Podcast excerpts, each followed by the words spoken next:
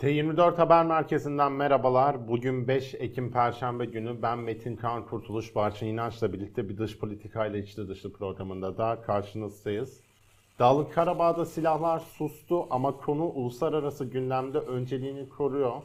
Tam bunu konuşmaya hazırlanırken pazar günü Ankara'da bir terör eylemi gerçekleştirildi. İçişleri Bakanlığı önünde bombalı bir saldırı düzenlendi. Bunun ardından gündeme tekrar Irak ve Suriye'ye yapılacak harekatlar geldi. Şimdi programın ikinci bölümünde Irak ve Suriye'ye bu ihtimalleri konuşacağız. Ama öncesinde Dağlık Karabağ'a gireceğiz. Çünkü Dağlık Karabağ'da bugün normalde çok önemli bir görüşme yapılması e, öngörülüyordu. Avrupa siyasi topluluğu toplanırken bugün Granada'da, İspanya'nın Granada kentinde Azerbaycan'ın da katılımıyla Ermenistan, Azerbaycan, Almanya, Fransa ve Avrupa Birliği'nin beşli bir toplantı yapması bekleniyordu. Ancak Azerbaycan buna Türkiye'nin de katılması şartını sununca reddedildi. Azerbaycan da bu şart reddedildiği için toplantıya katılmayacağını söyledi. Şimdi bunları bir toplayalım Barçın. Nasıl değerlendiriyoruz bunları? Şimdi hakikaten e, Karabağ meselesinde çok hızlı gelişmeler yaşanıyor açıkçası ve senin de söylediğin gibi aslında bütün gözler bugün e, İspanya'da Granada'da yapılacak toplantıdaydı ve bu toplantıdaki bu beşli görüşme formatındaydı. E, şimdi öncelikle şuradan başlamak lazım. Avrupa Siyasi Topluluğu zirvesi özellikle Avrupa yakasının Türkiye'nin katılmasını çok istediği bir girişim.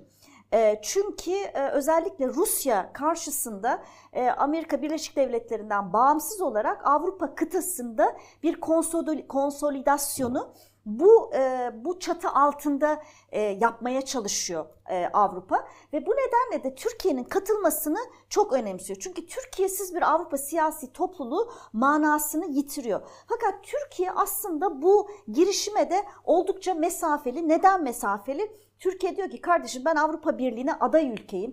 Benim konumum Ukrayna'dan, Moldova'dan, Ermenistan'dan çok farklı. Beni bu ülkelerle aynı çatı altında öğütüp hani aa bak gördün mü ama Avrupa Birliği ile de e, Türkiye arasında da belli bir diyalog, belli bir ilişki var ve hani Avrupa Birliği üyeliğine de bu alternatif olacakmış gibi bir sürece, bir anlayışa, bir perspektife de çok girmek istemiyorum dediği için aslında e, çok heyecanlı değil açıkçası Avrupa siyasi topluluğunun zirvelerine katılım, katkı konusunda çok da böyle müthiş bir heyecan içinde değil. Ama şunu biliyoruz ki aslında Cumhurbaşkanı Recep Tayyip Erdoğan zirveye katılacağını bildirmişti İspanya'ya ev sahibi olarak. Peki neden e, e, e, katılmıyor?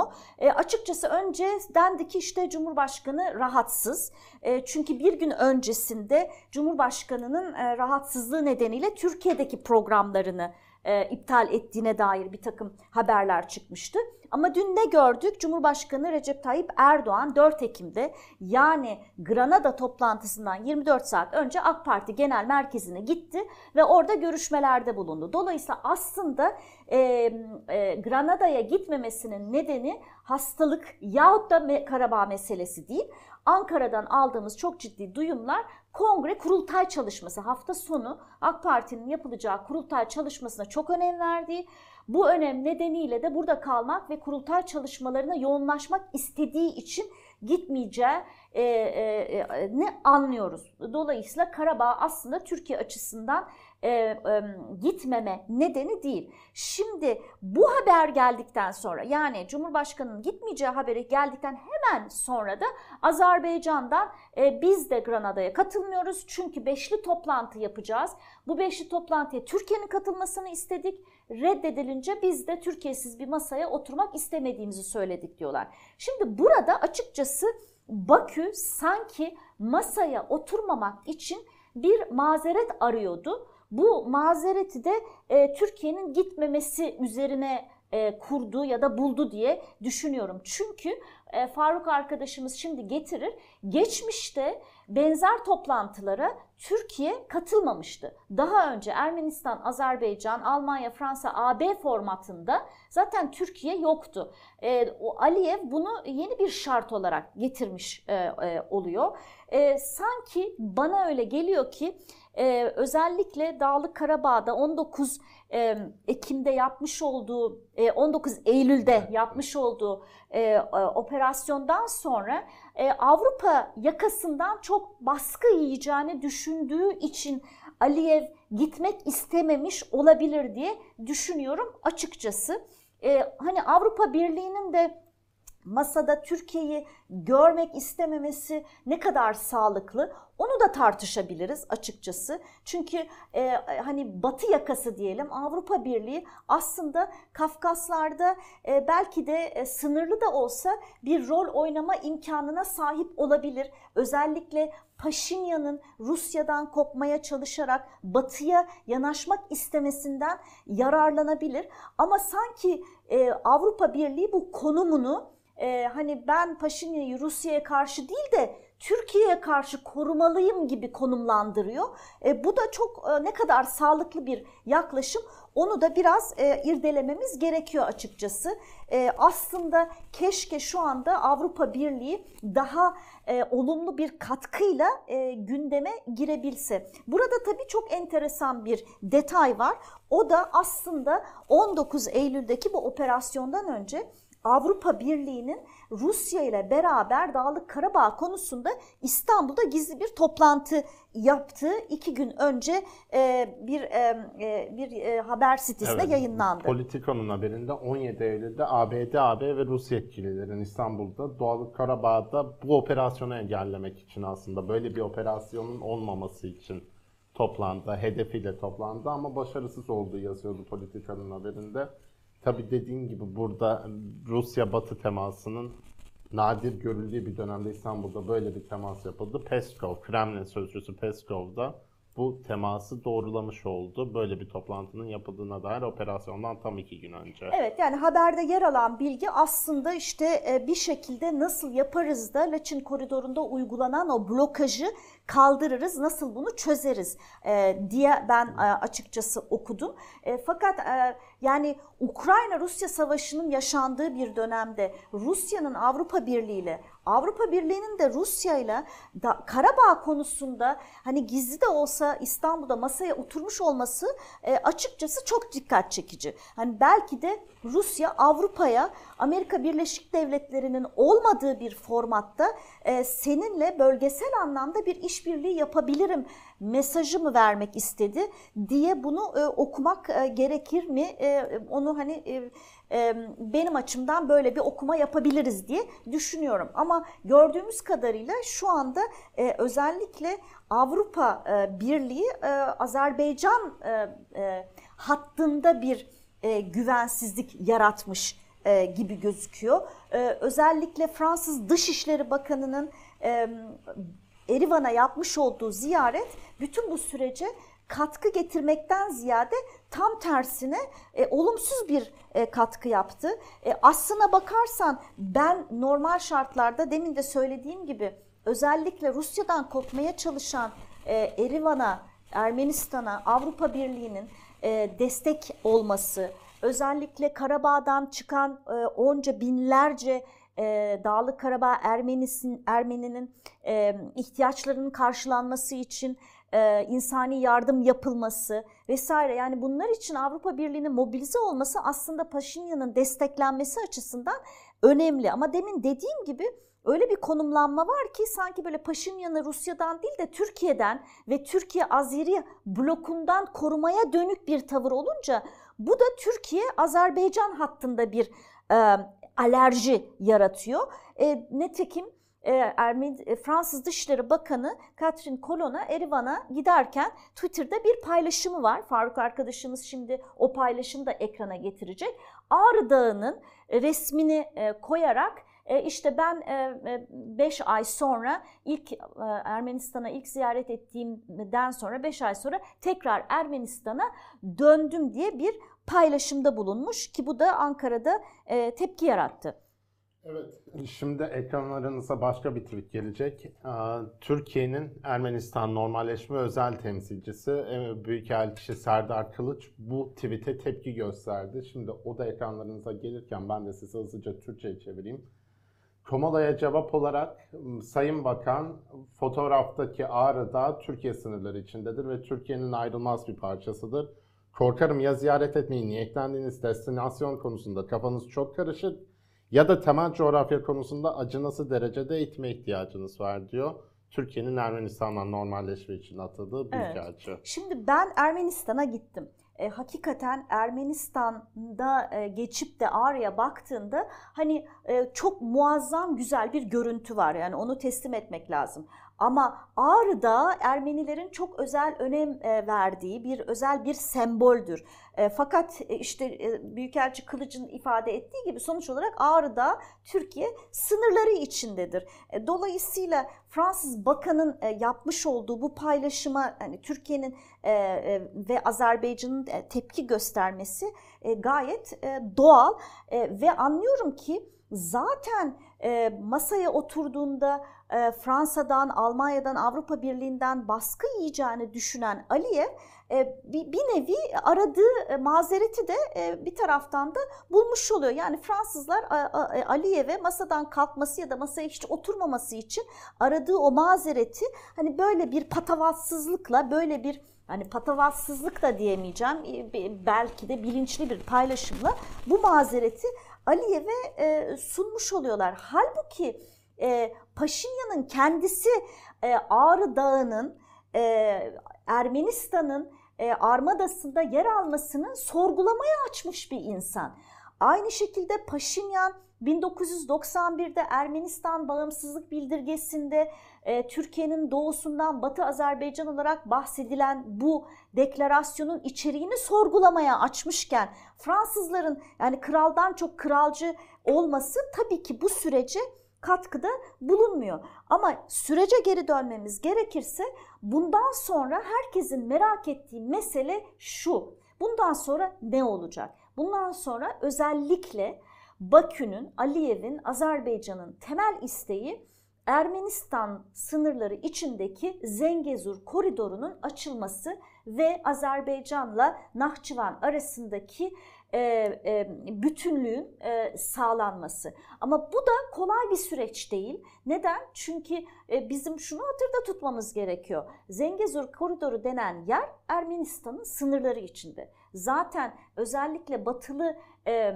ülkelerde diyorlar ki yani bu koridorun açılmasında mesele yok. Bu koridor hangi şartlarda, ne şekilde açılacak? Önemli olan bu diyorlar. Çünkü anladığım kadarıyla Azerbaycan bu koridorun açılmasını ve Ermenistan'ın bu koridorda çok fazla kontrolünün olmamasını istiyor. Bu tabii Ermenistan için ne kadar kabul edilebilir? Özellikle Paşinyan bu kadar zordayken Ermenistan'ın egemenlik haklarının bir nevi o koridor çerçevesinde devre anlam- anlamına gelecek bir adımı atmakta eli ne kadar rahat bütün bunları düşünmek gerekiyor. İşte şu anda da özellikle e, batıda Avrupalı e, ülkelerdeki merak konusu acaba Azerbaycan zafer sarhoşluğuyla biraz daha ileri gider ve Zengezur koridorunu silah gücüyle açma e, yoluna gider mi? Bunun endişesi içindeler ve o nedenle de bugün Granada'da yapılacak o beşli toplantıya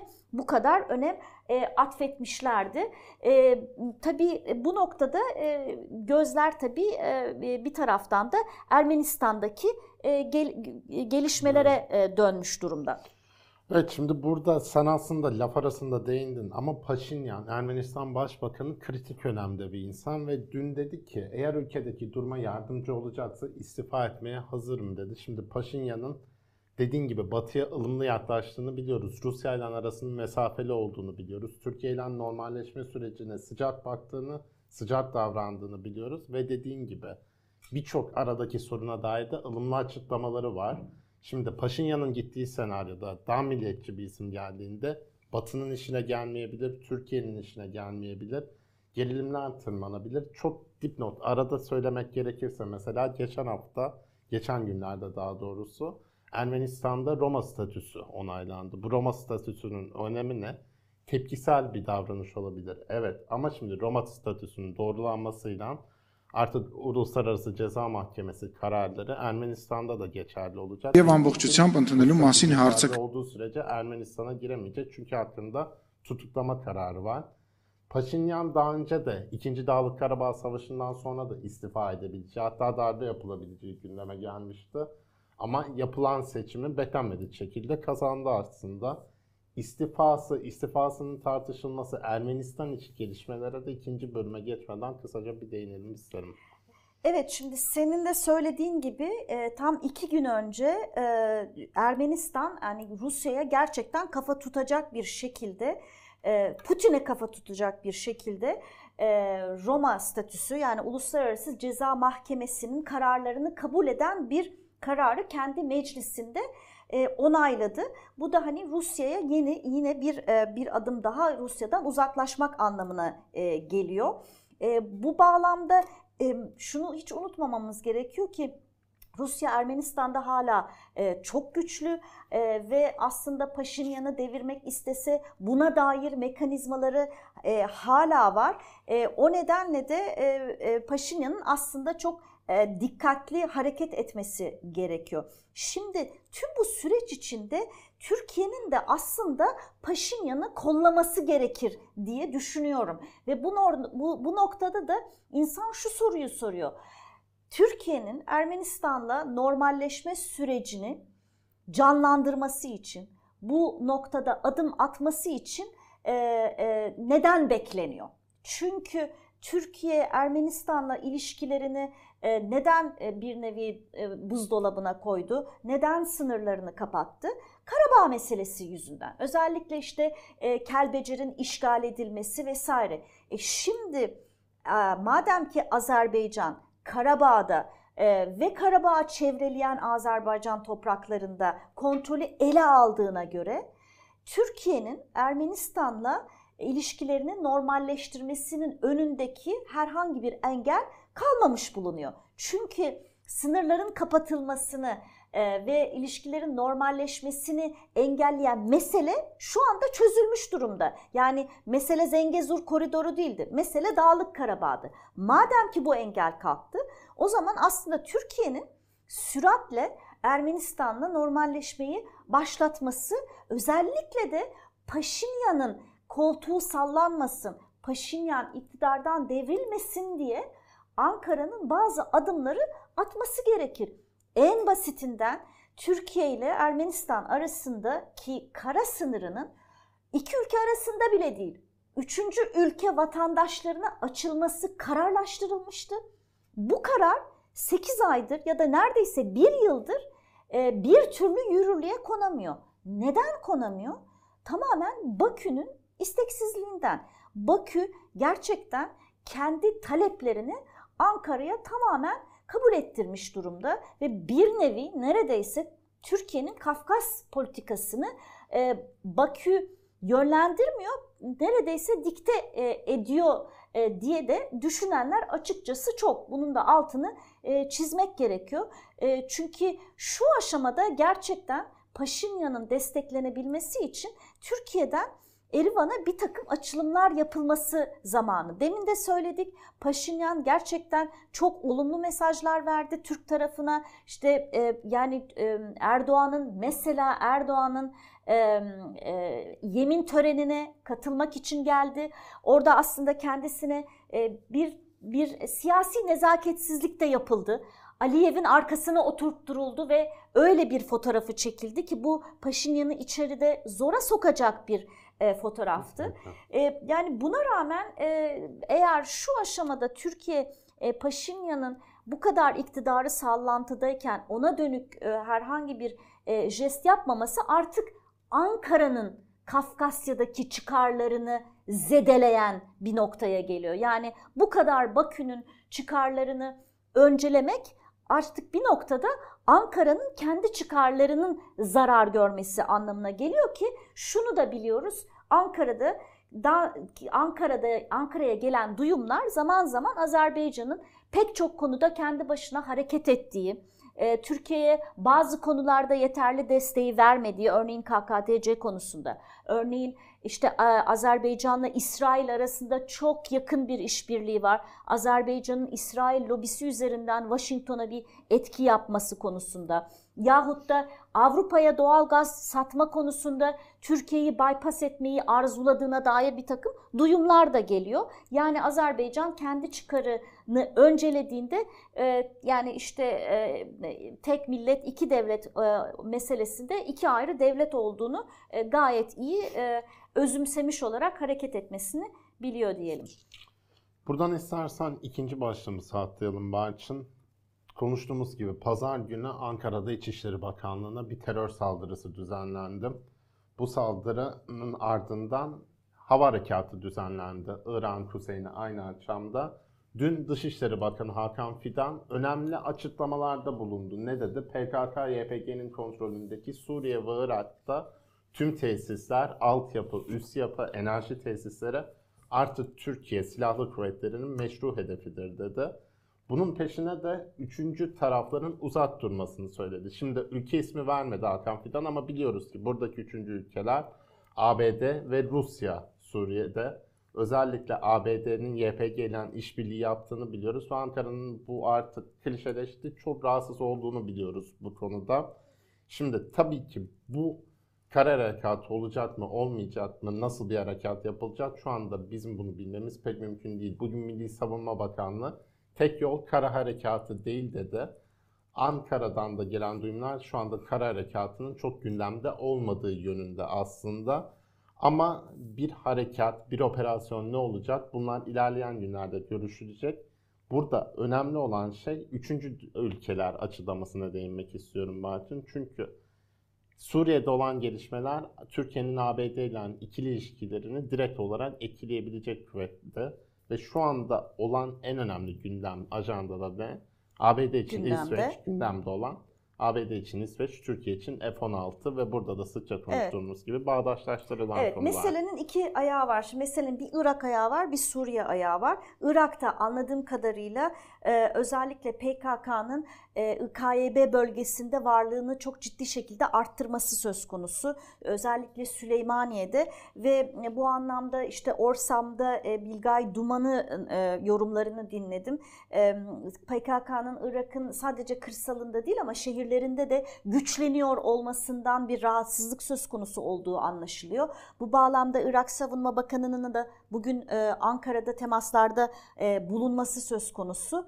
E, bir şekilde Irak'taki bu PKK'nın e, Kürt e, gruplarıyla daha fazla işbirliğini son dönemde arttırması nedeniyle de Ankara'nın Irak'a dönük operasyonlarının söz konusu olacağını, bu operasyonların alanının genişleyeceğini an, an, anlıyorum. Özellikle de PKK'nın Irak'ın kuzeyinde şehirlerde güçleniyor olmasına karşı ne tür bir e, harekat olacak? Çünkü yani şehirlere dönük bir askeri operasyon söz konusu olamayacağına göre e, bu anlamda e, işte her türlü altyapı e, işte bizim hedefimizdedir demek e, ne nedir yani işte ben mesela şehirlere dönük altyapılardan mı bahsediliyor acaba? E, havaalanı söz konusu olabilir. Çünkü Süleymaniye Havaalanı'nda e, geçmişte e, KY, e, YPG'nin e, komutanının Süleymaniye Havaalanı'na inmesi, orada görüşmeler yapıyor olması e, hatırlamamız e, gerekiyor. E, Bir de işte senin de dediğin gibi Suriye'ye dönük operasyonda ise orada işte İngilizler, Fransızlar, Ruslar ve Amerikalılar var. Özellikle Türkiye ile Fransa arasında e, 2019'da yaşanan gerilimin arkasında Türkiye'nin Suriye'ye operasyon yaparken bunu önceden Fransa'ya bildirmemiş olmasının yarattığı bir gerilim olduğunu biliyoruz. Dolayısıyla hani bu sefer baştan Türkiye diyor ki hani e, önleminizi alın yakınlarda durmayın diyor. Fakat işte buradaki enteresan mesele e, parlamentoda açılmış olduğu için aslında bizim açımızdan e, terör e, saldırısı olmasaydı öncelikli olarak bizim üzerinde duracağımız konu parlamento açıldı. Yani dış politika anlamında. E, elbette ki ana, yeni anayasa e, meselesi iç politika bağlamında önemli ama dış politika bağlamında bizim kafamızı kurcalayacak olan soru İsveç'in NATO üyeliğinin onaylanması protokolü hangi aşamada e, meclise e, gönderilecek? Gönderilecek mi, gönder gönderilmeyecek mi? E, benim açıkçası şu anda görebildiğim ve okuyabildiğim kadarıyla bu konuda bu, bunu sadece ve sadece tek kişi biliyor. O da Cumhurbaşkanı Recep Tayyip Erdoğan. Onun dışında İsveç'in NATO üyeliğinin hangi aşamada onaylanıp onaylanmayacağına dair başka birilerinin bir fikri olduğunu doğrusu çok düşünmüyorum. E, Cumhurbaşkanı'nın e, Washington'dan gelecek sinyallere göre karar alacağını tahmin ediyorum. Çünkü Cumhurbaşkanı F-16'lar konusunda çok net, çok kesin güvence olmadan İsveç kartını elinden bırakmak istemediği e, gibi bir durum söz konusu. Acaba Washington'da kongre çerçevesinde ve Türkiye'de de meclis çerçevesinde aynı anda başlayacak bir süreç söz konusu olabilir mi? E, bilemiyorum. Ama e, başlamış olan yani Suriye'ye dönük yani Irak'a dönük başlamış olan e, operasyon elbette ki Amerika açısından herhalde kongre sürecini çok e, kolaylaştıracak bir şey değildir diye e, tahmin ediyorum bu aşamada. Evet hem kongre hem TBMM'deki meclisteki sürecin takipçisi olacağız tabii ki. Şimdi gözden kaçmasın dediğimiz iki başlığa gelelim istiyorum. Almanya İçişleri Bakanı'nın bugün Hürriyet'e verdiği, Hürriyet Gazetesi'ne verdiği bir söyleşi yayınlandı. Burada Almanya İçişleri Bakanı dedi ki Türkiye ve Avrupa Birliği arasındaki göç anlaşmasının yenilenmesi gerekiyor, güncellenmesi gerekiyor. Göç anlaşması biliyoruz ki Suriye konusunda büyüyen kriz, ilerleyen, devam eden hala Türkiye'yi, Yunanistan'ı ve birçok Avrupa ülkesini etkileyen sığınmacı krizini çözümlemeye hedefleyen bir anlaşmaydı. Pek başarılı olabildi mi? Bu hala tartışılıyor ama Türkiye'de sığınmacı sorunu en çok konuşulan başlıklardan biri. Almanya İçişleri Bakanı demiş ki Avrupa Birliği Türkiye'ye yine mali yardım yapabilir ama Türkiye'nin de sorumluluklarını yerine getirmesi gerekiyor. Bu yeni anlaşma kapsamında demiş. Evet ve o, o tabii röportajda özellikle Türkler için çifte vatandaşlığın e, mümkün olacağını söylemiş olması çok önemli tabii. Evet, ikinci olarak Bloomberg'de, ABD merkezi finans yayını Bloomberg'de bugün yayınlanan bir haber vardı. Türkiye, Ukrayna'daki o savunma, güvenlik danışmanları barış toplantısına ev sahipliği yapmak istiyor, yapmaya hazırlanıyor diye bir haber yayınlandı bugün. Bu toplantının ikincisi geçen aylarda Suudi Arabistan'da yapılmıştı. ABD'nin bu toplantıya katılması gündemdeymiş. Türk yetkililer öyle diyor. Bu toplantı Ukrayna'da barış sağlanmasını hedefliyor. Üçüncüsü olacak Türkiye'de yapılması planlanan. Ama şöyle bir durum var ki bu toplantıya Rusya davet edilmiyor. Dolayısıyla Rusya buradan gelen öneriyi direkt kapı dışarı ediyor. Evet, Çünkü ama Batı'nın da kendi diyor. içinde ama Batı'nın da kendi içinde e, e, yani Batı sadece Batı değil yani oradaki bir başka amaç da Batı dışı ülkelerinde bu formata çekilmesi. Yani Ukrayna e, aslında bu toplantıyı ilk Ukrayna'nın girişimiyle aslında gündeme geldi ve Ukrayna'nın temel hedefi sadece Batı değil Batı'nın dışında kalan e, ve e, savaş konusunda Batı'nın o net çizgisinde Ukrayna'yı tamamen desteklemeyen ülkeleri bu formata çekmek için işte Brezilya gibi, Suudi Arabistan gibi, işte Güney Afrika gibi onları da buraya çekmek amaçlı yapıldı başlatıldı bu, bu, bu toplantı. O nedenle evet elbette ki savaşan taraflardan birinin olmadığı bir barış masası çok doğal karşılanmayabilir. Ama bir taraftan da e, Ukrayna, Batı ve diğerlerinin de bir ortak tutum alması e, da e, o süreci bir, bir nevi kolaylaştıracaktır diye de düşünüyorum. O nedenle de önemli açıkçası bu toplantılar. Evet bu toplantının da gelişmeleri resmileştiğinde aktaracağız. Şimdi son olarak radarımızda neler var onlara bakalım.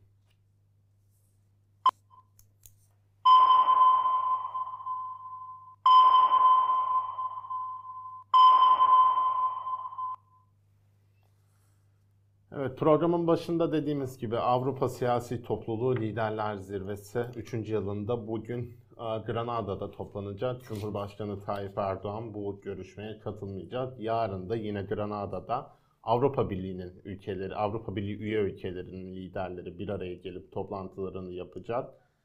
Program başında Barçın duyumlarını aktarmıştı. Avrupa Siyasal Topluluğu Zirvesi'ne neden katılmadı Tayyip Erdoğan? Çünkü 7 Ekim'de bu cumartesi günü AKP'nin olağanüstü büyük kongresi yapılacak. AKP'nin bu toplantıya yerel seçimlerden önce çok önem verdiği konuşuluyor. Hem ekran karşısında hem kulislerde. Hemen peşine bir başka iç önemli gelişme Cumhuriyet Halk Partisi İstanbul İl Kongresi bu pazar günü yapılacak. Buradan çıkacak delegeler özellikle Özgür Özel için çok önemli çünkü genel merkez delegelerinin çoğunlukla Kemal Kılıçdaroğlu'nda olduğu düşünülüyor. İstanbul Türkiye'nin en nüfuslu ili açık ara farkla. Dolayısıyla değişimciler için de genel merkez için de burayı kazanmak çok önemli. Pazar günü yapılacak ilk kongresi. 8 Ekim'de önemli bir gelişme. Burada da kısaca değinelim istedim. Cumhuriyet tarihinde yapılan ilk kilise açılıyor. Yeşilköy'de açılacak olan Mor Efrem Süryani Kadim Ortodoks Kilisesi aslında derken açılacaktı ama Kahramanmaraş merkezli 6 Şubat depremleri sebebiyle açılışı ertelenmişti. 2019'da beri açılması gündemde olan kilisede açılacak Cumhuriyet'in 100. yılında son olarak Dünya Bankası toplantısı 9 Ekim'de başlıyor. Ee, Maliye Bakanı Mehmet Şimşek de uzun bir tura çıkacak Londra'dan başlayarak önümüzdeki hafta 11-14 Ekim arasında Dünya Bankası toplantısına da katılacak. Burada tabii ki Dünya Bankası'ndan Türkiye'ye yapılan yardım genel devamında gelebilecek süreçler Türkiye'nin ekonomik krizi, derinleşen yaşam maliyeti muhakkak gündemde olacaktır diyelim. Bu haftada dış politikayla işte dışlıyı not alayalım Barçın. Ben Metin Kaan Kurtuluş, Barçın İnanç'ta dış politikayı konuştuk. Birazcık içeriye baktık. Ana konularımız Dağlat, Karabağ ve Irak'tı. Önümüzdeki hafta aynı gün aynı saatte görüşmek üzere. Sevgiyle kalın. İyi haftalar.